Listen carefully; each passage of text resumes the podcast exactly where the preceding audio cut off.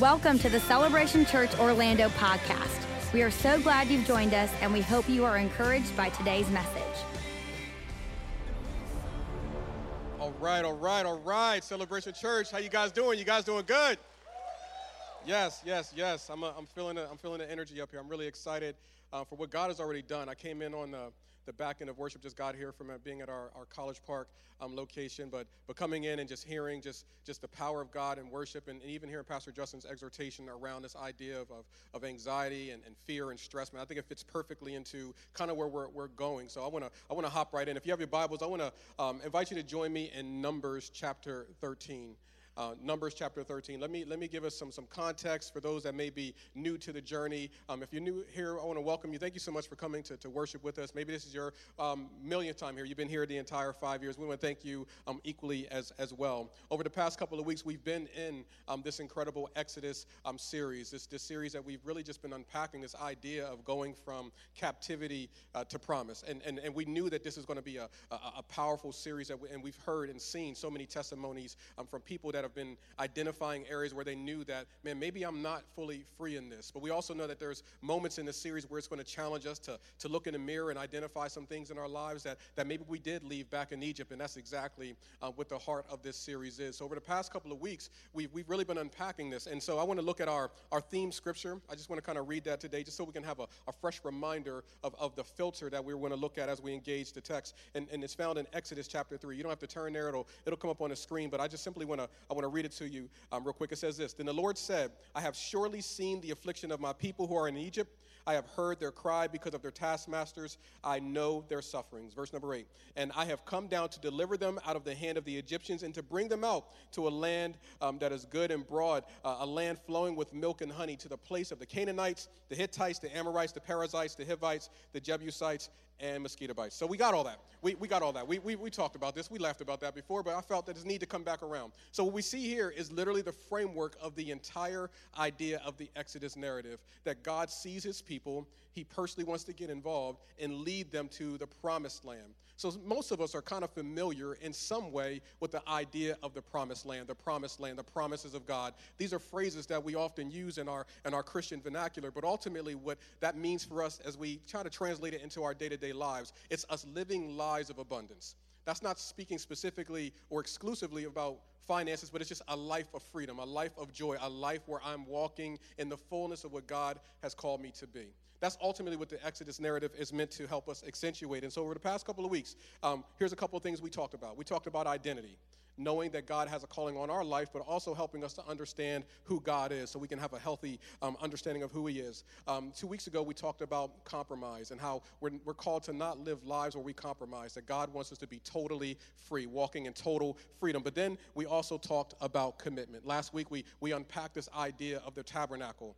And, and I could do an entire series just on that alone, but it's this robust idea of understanding that the tabernacle had these three layers. And if we can implement what those three layers symbolize in our own lives, we will certainly see results. And the three layers were simply this living a life of sacrifice. I know that there's going to be elements of my life that I'm going to have to live sacrificially, understanding that there's elements of our lives where we have to live with a discipline. But then the last layer is there's a level of my life that I have to live in obedience. If you can live a sacrificial life that's disciplined and obedient to God, you will see results. Like it's literally just as easy as that, but it's as difficult as that as well. So those are the things that we've talked about so far. Um, but now, as we continue on our Exodus journey and we look at Numbers 13, I, I do want to highlight one thing before I read the text to us. I know when we say Exodus, many of us are thinking, well, you just shifted and went to another book. So the Exodus narrative does not exclusively exist solely in the book of Exodus. It is actually found in Exodus, it is in Numbers, it is in Deuteronomy, Leviticus. So the Exodus narrative is the idea of people going from one location to the next. And so what the book of Numbers is meant to symbolize is it's meant to symbolize the, the years while they were in the wilderness, the things that they walked through while they were in the wilderness. So it's a great place that captures their years of wandering and how, how they trusted God, didn't trust God, and what God did with it. So it's here as we as we move and get into Numbers chapter 13. We're going to look at verses 1 through 3, then we're going to skip down. But here's what it says starting at verse number 1. The Lord spoke to Moses, saying, Send men to spy out the land of Canaan, which I am giving to the people of Israel. From each tribe of their fathers you shall send a man, every one a chief among them. So Moses sent them from the wilderness of Paran, according to the command of the Lord, all of the men um, who were heads of the people of Israel. What we find there is we find that Moses has identified leaders from amongst the people that represent each of the tribes, and they were sent to go and kind of spy out the land. We see that in the text. But I want us to kind of put a pin in the thought that these were leaders. These were established men. These weren't men who were who were new to this. These were men who were established as leaders. So we read from verse 4 all the way essentially to verse 24, we see the names of those men. We see the tribe that they come from, who they are, what they represent, and the history that's connected to it is where that's meant to lead us to. But then picking up at verse number 25, it says this. At the end of the 40 days, they returned from spying out the land.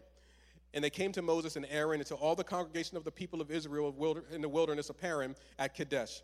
They brought back word to them and to all the congregation and showed them the fruit of the land. And they told them, We came to the land which you sent us, and it flows with milk and honey, and it here is its fruit. However, you ever had those moments where someone gives you a compliment, but they have the back end, however, which nullifies the first part? However, however, the people who dwell in the land are strong, and the cities are fortified and very large. And besides, we saw the descendants of Anak there. The Amalekites dwell in the land of the Negeb, the Hittites, uh, the Jebusites, um, and the Amorites dwell in the hill country, and the Canaanites dwell by the sea along the Jordan. But Caleb, he quieted the people before Moses and said, let us go up at once and occupy it, for we are well able to overcome it.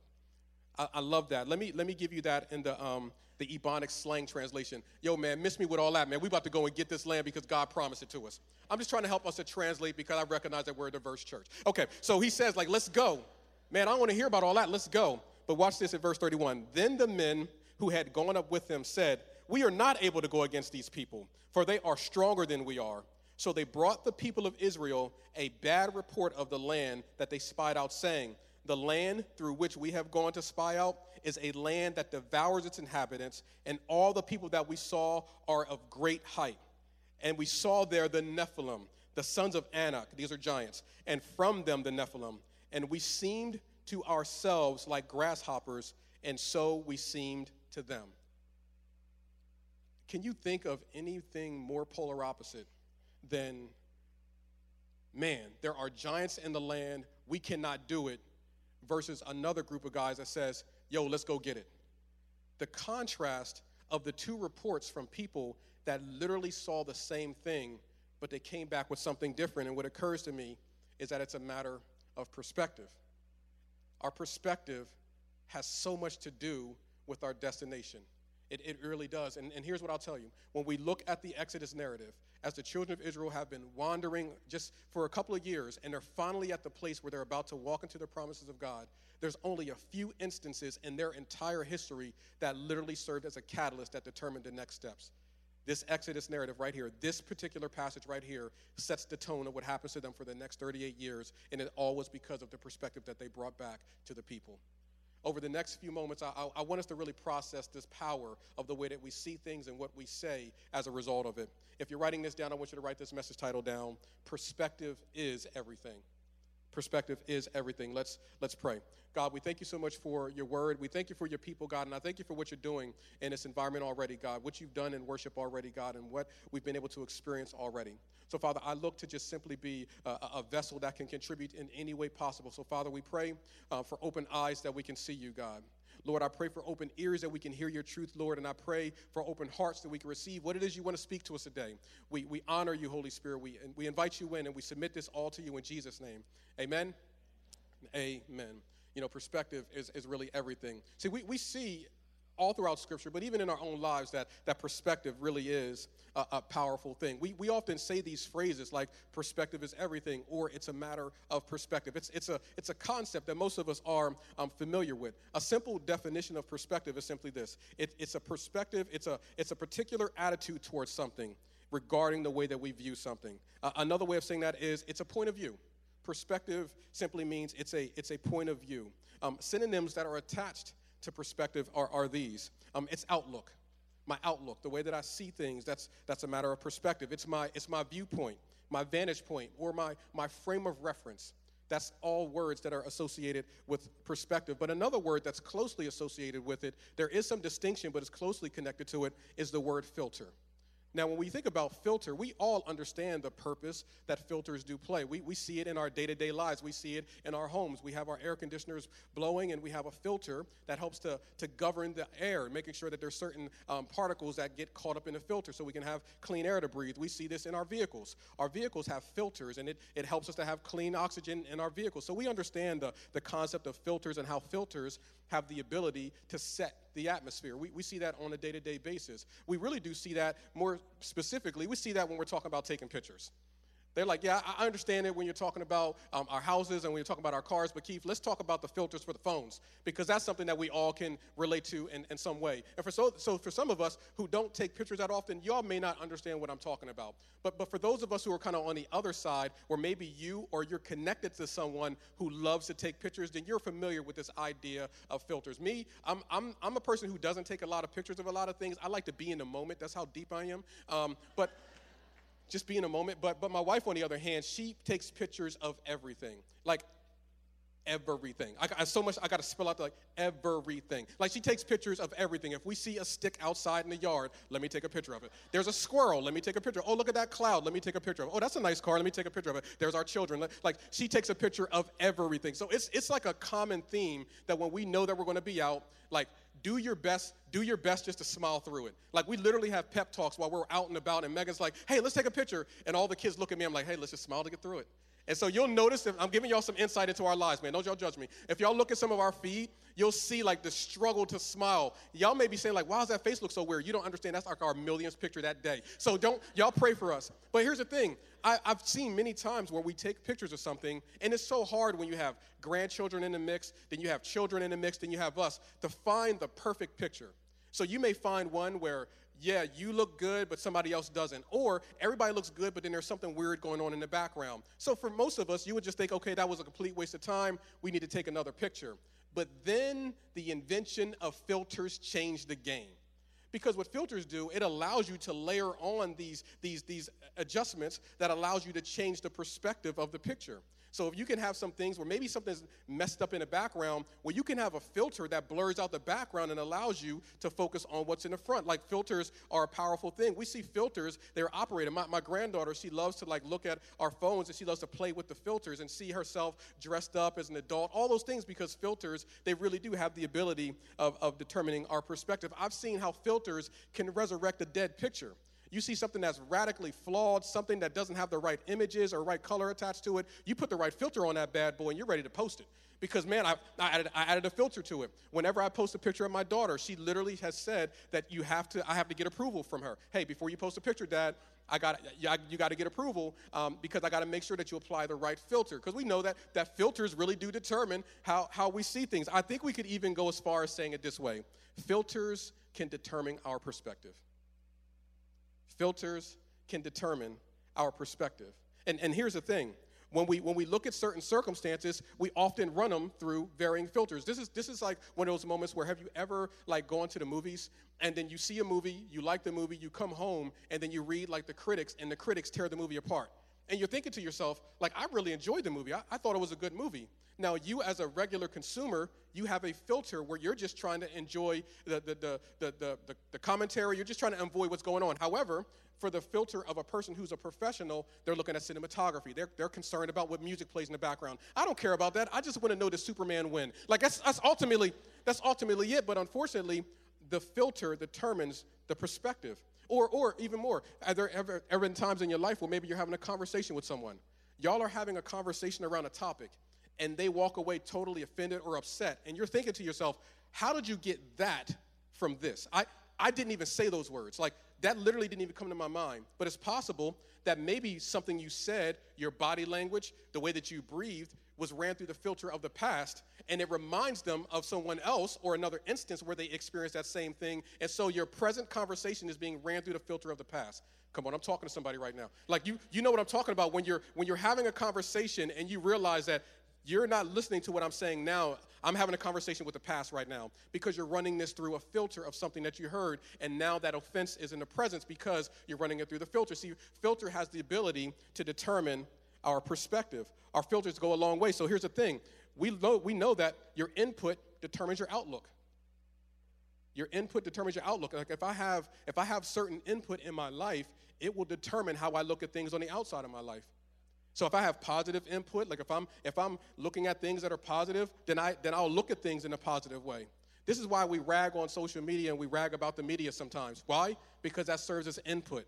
And when I allow those resources to then speak into my mind overall, what happens is I begin to look at things the same way that I heard, and they may not even line up with the Bible.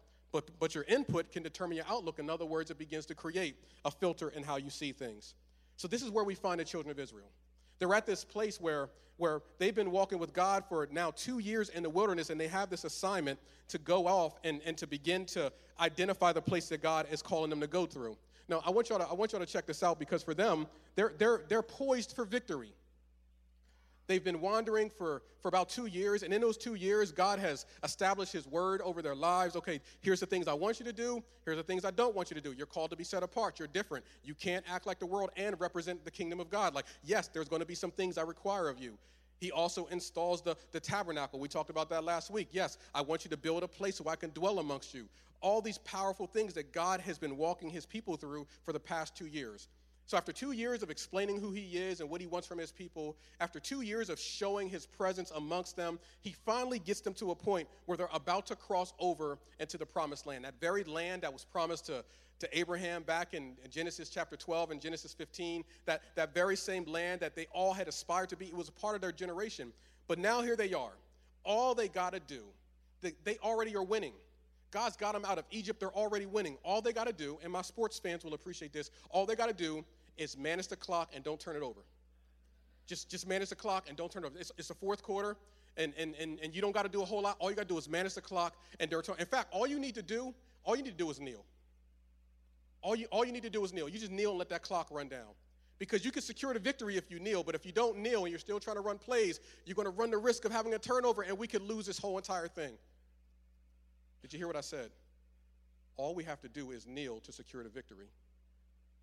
Because if not, we end up running our own plays and it can result in us turning it over.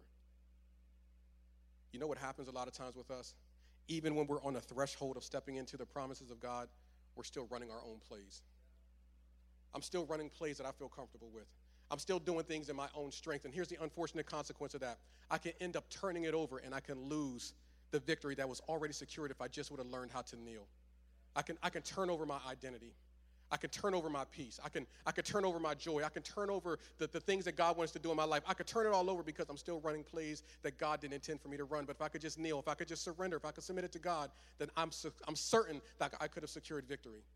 This is the scenario for the children of Israel. God simply just wanted them to walk into the land, to identify some things around the land, come back and be prepared to take the land. But unfortunately, they didn't do that. They went into the land and they allowed some things to become a part of their filter that wasn't going to help them to visualize what God had for their lives. So here they are. Moses sends 12 men into the area. Go scout it out. Go check it out. I want you to look and see what kind of uh, what kind of fruit do they have there. I want you to go check it out. I want you to go and check out to see how the people are there. I want you to look at how powerful the walls are. Go check it out and come back to us. So for 40 days, they're just wandering around, just window shopping, so to speak, just walking through, looking at some different things. Okay, yeah, like cool, man, there's some, some cool things over there. But then eventually they find themselves in this area called Hebron. Hebron. Now, ordinarily, when we read titles and names in scripture, a lot of times they don't translate to us. So it's like, okay, cool, Hebron, cool, keep it moving. But let me let me pause there because we can overlook something that's very powerful in this. Hebron is significant for the children of Israel. See, Hebron is the location where Abraham is buried, Abraham and Sarah. Hebron is the location that Isaac is buried. Hebron is the area where Jacob is buried. You know how in the Bible says, I'm the God of Abraham, Isaac, and Jacob? What God was communicating is I'm a God of relationship, I'm a God of, of traditions, I'm a God of legacy. So they understood that whenever God showed up and spoke in connection to them, they understood that the promises that were connected to them are also for me as well. That's why we see the God of Abraham, Isaac, and Jacob. So their people, they knew that wherever Abraham was buried was meant to serve as a reflection of the land that God was going to give them. So as they're walking through the land and they see Hebron, they are literally seeing the fulfillment of what God had spoken he was going to do. Where Abraham is buried, that's the land that you're going to possess. But here's the thing it comes down to perspective. Because when we're walking through and we see something that represents what God is going to do, we have a, we have a choice to make. You can either look at that as a graveyard where Abraham died, or you can look at it as a milestone of where your people are going to begin to thrive. But it's a matter of perspective. What, I, what, I'm, what I'm confident of is that there's times in our lives when we are walking through the season that we're in, we can often come to one of those same conclusions. We can either look at the way that we are and say that this is a, this is a tombstone that reflects where I died, or this is a milestone of what I survived and God is not done with me yet, but it's a matter of perspective. See, so for some of us, we're walking through seasons right now. And if we're not careful, we'll begin to think, man, this is, this is a tombstone. This is the place where my life took a radical shift and I'll never be back to where God was calling me to be to. This is where my, my life fell apart. This is where I lost my marriage. This is, this is where the business fell apart. And that becomes a tombstone that's a reflection of where we died. But the people of faith, you don't look at the tombstone as a place that you died. You look at it as a thing that you survived. I survived when my marriage fell apart, and God is still with me. I survived when the business didn't work out, and God is still with me. God is not done with me yet. I am looking at this situation in my life not as a tombstone, but as a milestone because God is not done with me yet. If we had some believers, y'all be praising God more than that. I am not done yet. God is not done yet. We are just getting started. It's understanding that God will bring us to some places to serve as a reminder, but also we have a choice to make. I can either see this as a, as a tombstone or I can see this as a milestone where things begin to, to accelerate. The children of Israel, as they come across this land, they, they have a choice to make. We're in Hebron and, and we see our ancestors, we see our tradition, but, but the report that they brought back, it showed you that there was a division in the camp. Ten of the men came back with one perspective, two of the men came back with a different perspective. They had a different story to be told. And what I truly believe is that the filter that they looked at what they saw determined the perspective that they had. I truly believe this. I believe that our filters determine our perspective. And there's two filters that we have to be mindful of whenever we look at anything because it will determine how we see it. There's two of them. Here's the first one that I want you to write down. The first filter is the filter of feelings. Our feelings. Our feelings are a very strong filter that determines our perspective. Of the 12 spies, 10 of the men went out and they began to evaluate the land. And, and what we see is that the land was currently occupied. We knew that. God had made it clear that there were people that were living in the land. We all understood that there were going to be some incredible things there. But their feelings got in the way. They got caught up in their feels. All, all, in, all in my feelings. Like I, I, I, no longer, I no longer see God. Here's the thing about feelings. Feelings are powerful. Feelings are God given. Feelings are a good thing. In fact, I like to, I like to think of feelings as being like the, the instrument panel on a car. They serve as indicators. You turn your car on, you see how your car lights up, and then you have all these indicators on your dashboard. And it lets you know, okay, if your, your, your, your passenger side door is open, it's an indicator. Let me, let me close that door. It's an indicator, it lets you know how fast you're going. It lets you know the power of the engine. It gives you all these information so you can know how to make certain adjustments. That's, that's, the, practical, that's the practical way that we should look at, at feelings. But, but here's the thing about, about feelings. Sometimes feelings can, can be a little skewed. I, I remember when um, I, I had an older vehicle and I had the, the dreaded check engine light came on. If anybody knows anything about the check engine light, it literally could be the engine, it could be the brakes, it could be the trunk. You just have no clue of, of, of what could be wrong with your vehicle when a check engine light comes on. So I remember going through a season where my check engine light came on, and I, I, I didn't have that revelation then. So for me, I'm literally just replacing different parts on the engine based off of the experts that I found on YouTube. They, they told me, okay, if the check engine light comes on, these are some things that you need to do to repair it. It's going to save you some money. You don't have to go to a shop. This is what you need to do. So I, I, I bought into it. And so I spent weekend after weekend just working on different parts of the engine. See, some of y'all look su- surprised. Y'all like, you worked on it? Yes, I did it. Don't y'all judge me. I'm very handy. Um, so yes, I, I, I worked on some things with the, with the engine, and, and the check engine light didn't go away. I spent time, money, energy, a whole lot of resources before I eventually just got to a point and I said, okay, I, need, I just need to take it to an expert. I, I, took it into the shop and they said, they said, sir, there's nothing wrong with your engine at all. The truth of the matter is, is that your sensor was a little bit loose and that just needed to be tightened up. All this time, I thought the sensor was perfect and it was a reflection of the truth, but the truth of the matter is, it was the sensor that was off. Follow me on this. Your feelings are indicators, but they're not facts. Your, your, your, feelings are indicators, but they're, they're not facts. And unfortunately, when we allow when we allow our feelings to become facts, we lose we lose hope. When we allow our, our feelings to become fact, we, we lose objectivity. When we allow our feelings to become fact, we lose perspective. This is why the Bible tells us in, in, in Jeremiah 17 9, hey, don't trust your heart. It literally says that it's a puzzle that no one can figure out. Don't, don't govern yourself based off of your feelings, it'll, it'll lead you astray. We, we even see in Proverbs 4 guard your heart. Why? because from it flows the issues of life. If you go with everything that your heart goes with, you're, you're going to have some problems. It can cause us to lose perspective. And unfortunately for the Israelites, they began to lose perspective. They allowed their feelings to become the filter that they saw everything. So here's what happened they obsessed over the size of the promise and lost perspective of the promise. They, they began to obsess about the obstacles instead of recognizing what God was going to do. They, they began to, to lose sight. See, feeling can cause us to, to compare us to the size of our problems instead of comparing our problems to the size of our God. They said, like, we feel like grasshoppers compared to this. There's no way that we can do it. In other words, here's what happens feeling leads us to a place where we remove God from the equation. At no point did they consider God with what they were looking at. It was all about what they feel. So they, they lost perspective. They, they, they lost perspective of when, when God showed up to Moses in the burning bush and declared what we saw that I will lead you to a land that's flowing with milk and honey, no matter who occupies the land. They, they lost perspective. They, they lost perspective that when Pharaoh began to oppress them even more because he understood that the favor of God was on their life, but yet they still increased, they, they lost perspective. They, they lost perspective of the miracles that God did for them in Egypt, and yet they didn't experience any of the judgments that God had rained down on the Egyptians. They, they lost perspective. They, they lost perspective of when, of when God turned the Nile River into blood, but yet they still had fresh water. They, they lost perspective. They, they lost perspective of that when they were walking through the, the Red Sea, that, that the enemy was swallowed up in it. They somehow had lost perspective of that. They lost perspective that when they were hungry, that God allowed bread to materialize out of nothing. He literally rained bread down from heaven, showing his provision, but they, they lost perspective. They lost perspective when they went into their very first battle and they didn't have the skill set to win war, but yet because they continued to live a surrendered life, that God was victorious through them, they, they lost perspective. They lost perspective of the fact that God killed off all the firstborn of Egypt, but none of them was harmed. They lost perspective. Unfortunately, for some of us, we lose perspective of what God has done, so we don't think that God can do it in the future. They, they lost perspective. Are there areas of your life where maybe you're frustrated and you're looking at things through the filter of your feelings because you remove God from the equation? And it's maybe, it's just possible that we've lost perspective. For them, they, they unfortunately lost perspective, and as a result of them losing perspective, they were inundated with fear. We, we talked about this earlier, but I, I, I see what the Bible says here in 1 John 4, where it says that, that there is no fear in love, but perfect love casts out fear. Let's pause there for a moment.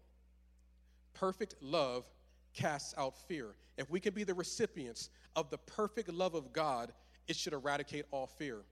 But, but let, me, let me add an addition to this thought. Perfect love casts out fear, but perfect fear casts out trust in God. When I get so inundated with fear, I no longer consider God into the equation and I can become consumed with my feelings. Unfortunately, this is exactly what happened for the children of Israel. They were at a place where they were so consumed by looking at things through the filter of their feelings, they no longer considered God. This is a dangerous place for, for us to be in. And so, what ends up happening is they come back and they spread this report amongst the congregation. And literally everybody caught wind of it. Isn't it interesting how fear, feelings, stress, panic, pain has the ability to spread without a social media campaign. But encouragement, hope, love is the thing that we often have to be convinced of. I believe that the accelerant that allows those things to spread is the filter of our feelings. It begins to speak to us. And unfortunately, for the children of Israel, they were, they were at this spot where they allowed their feelings to become the primary filter. But then there's another filter. There's another filter that we can look at things through, and it's the filter of faith. We have the filter of, of, of feelings that can determine our perspective, but the other filter is the filter of faith. Here, here's what we see from Joshua and, and Caleb. They had a completely different response to looking at the exact same thing. Caleb said, Man, like, let's go. We, we are well able to overcome it.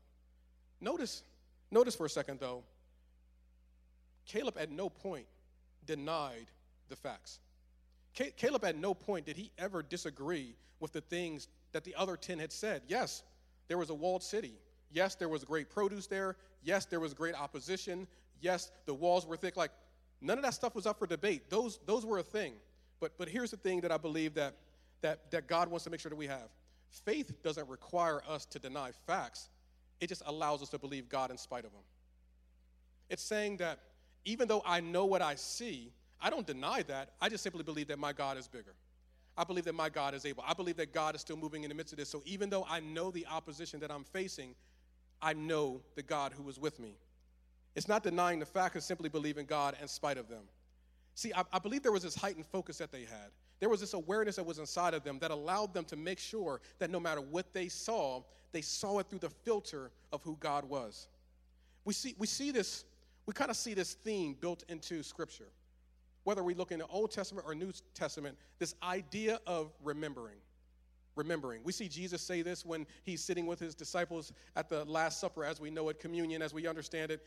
Do this in remembrance of me.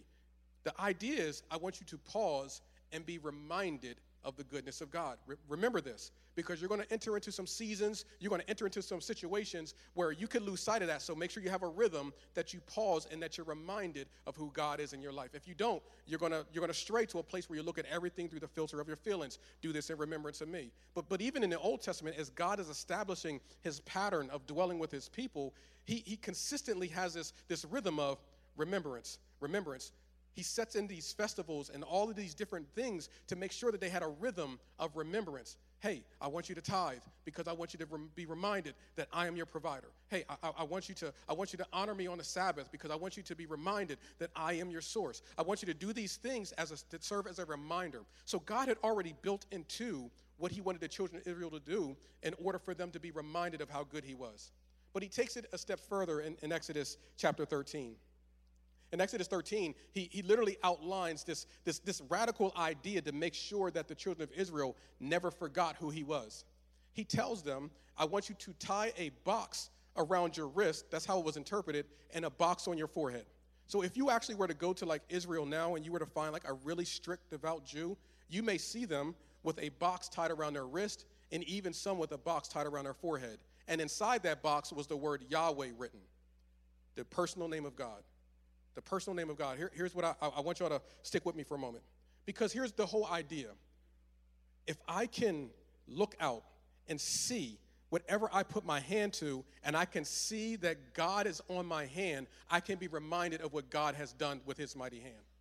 If I can look out, and I'm not saluting anybody, but just stay with me for a minute. They had the box on their forehead. So you know what happens with this? Everywhere I look, I can still see my hand here. So as I'm looking around, literally is part of my vantage point. So the idea that God wanted to connect to the children of Israel is that every time you look at something, I want you to be able to see it through the filter of who I am.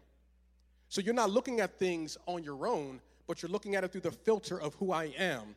And when you understand who I am, then you understand what I do and you understand what I've done. He was trying to communicate to them that everywhere you look, look at it through the filter of who I am. When he says Yahweh, he's saying I am who I am. I will be what you need me to be. So let's put this all together. What he's saying is when you're looking at obstacles, I don't want you to look at the obstacle on its own. I want you to look at it through the filter of God will be what I need him to be. So when I'm looking at a situation that said that there's sickness, but I'm looking at it through the filter of God being my healer, and I know that He will be what I need Him to be, that means that healing is available. When I'm looking at my marriage that's struggling, I'm not looking at it for the facts. I'm looking at it through the filter that God says that what God has joined together, let no man put asunder because He will be what I need Him to be. When I'm looking at in, in situations where I feel like I've lost strength, I can recognize that God is my strength because He will be what I need Him to be. When I'm looking at scenarios where I feel like I don't have have any hope, but I can recognize that God is my present hope in my time of need because He will be what I need Him to be. When I'm finding myself in battle, I could be reminded of the fact that the battle is not yours, it's the Lord because He will be what I need Him to be. What God was trying to communicate to His people is don't look at it through a filter without considering me in the equation. I will be what you need me to be. So the question is, what do you need God to be with what you're looking at right now? What do, what do you need Him to be?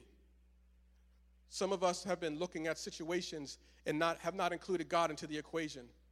But this, this, this principle of looking at things through the filter of the goodness of God, it has the ability of radically changing our perspective. We, we have this, this two different groups.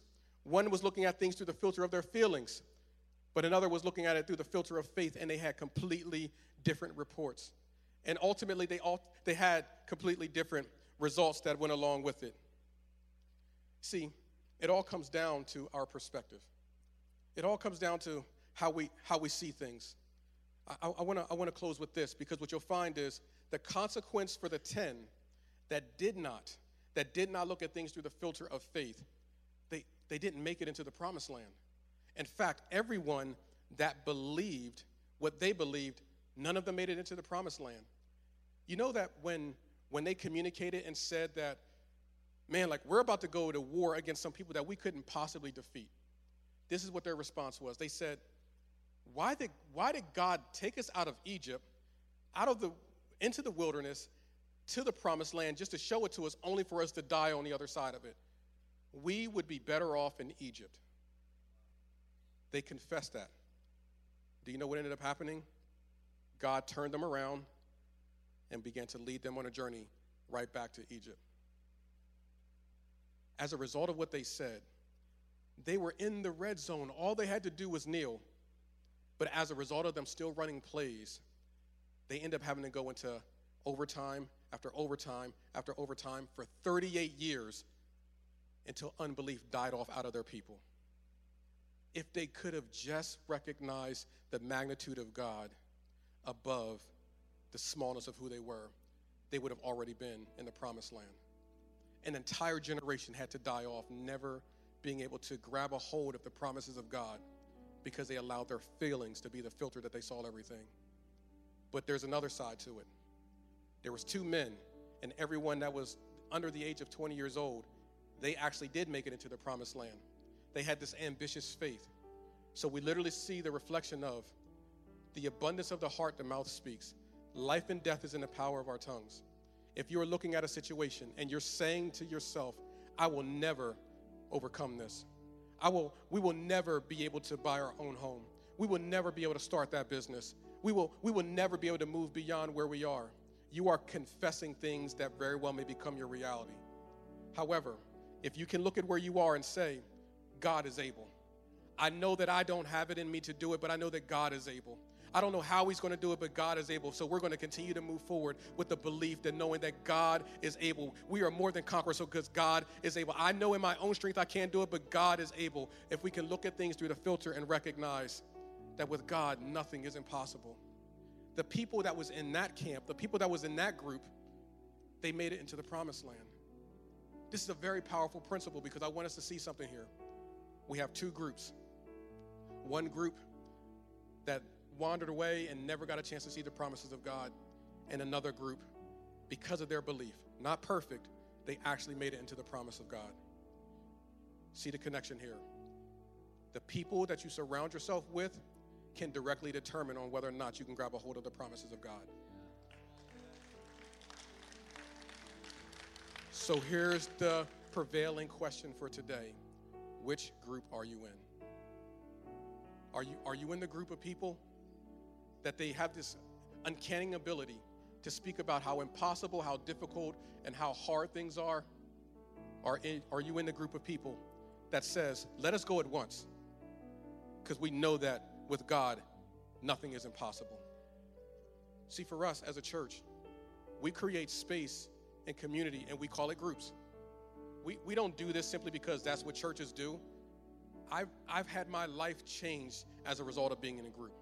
I've, I've had my faith challenged as a result of being in a group.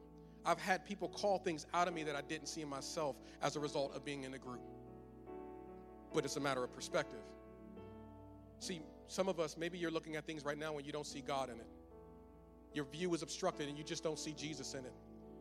Maybe, it's time for you to, to select a new group. I believe that this is brilliantly illustrated in, in Luke chapter 19 in the story of Zacchaeus. Because what we have is a we have a man who who he was in a group of people. And what the Bible says is that he wanted to see Jesus, but he couldn't because the crowd blocked his view. Let me put it to you this way he was amongst people that was obstructing his view in seeing Jesus. Are there people around you that are keeping you from seeing Jesus? It's possible to come to church every day and have a desire to see God move in your situation, but you don't see Jesus. It's, it's possible to sing the songs every week but still not see Jesus. It's, it's, it's possible to, to give but not see Jesus in your finances. It's possible to, to do these things that we talk about every single week and, and not see Jesus. But, but for Zacchaeus, he, he knew he was coming up short. He didn't see Jesus, but he wasn't content with that. So the Bible says that he broke free from that group and he changed his perspective. And the moment that he changed his perspective, he had an encounter with God that radically changed the rest of his life. Which, which group are you in? Maybe you're in here today and you know that there's an area of your life that, much like Zacchaeus, the filter is people. I, I, can't, I can't see God in the midst of this because there's some things that are blocking my view. I, I just I don't see Jesus moving in my relationship. I, I, don't see Jesus moving even in my, my anxiety or stress. I don't see Jesus in it, Keith. Like, what am I what am I supposed to do? It's time for you to change your perspective by changing your filter. And sometimes that means just getting connected to the right group of people. With every head bowed and every eye closed, I wanna I wanna pray for us. We're gonna go back into worship in just a moment, but I wanna I wanna I really wanna pray and believe that God's gonna move in this moment. We're gonna ask that we, we kind of hold this moment as sacred because I believe that God's going to move and speak to some of us.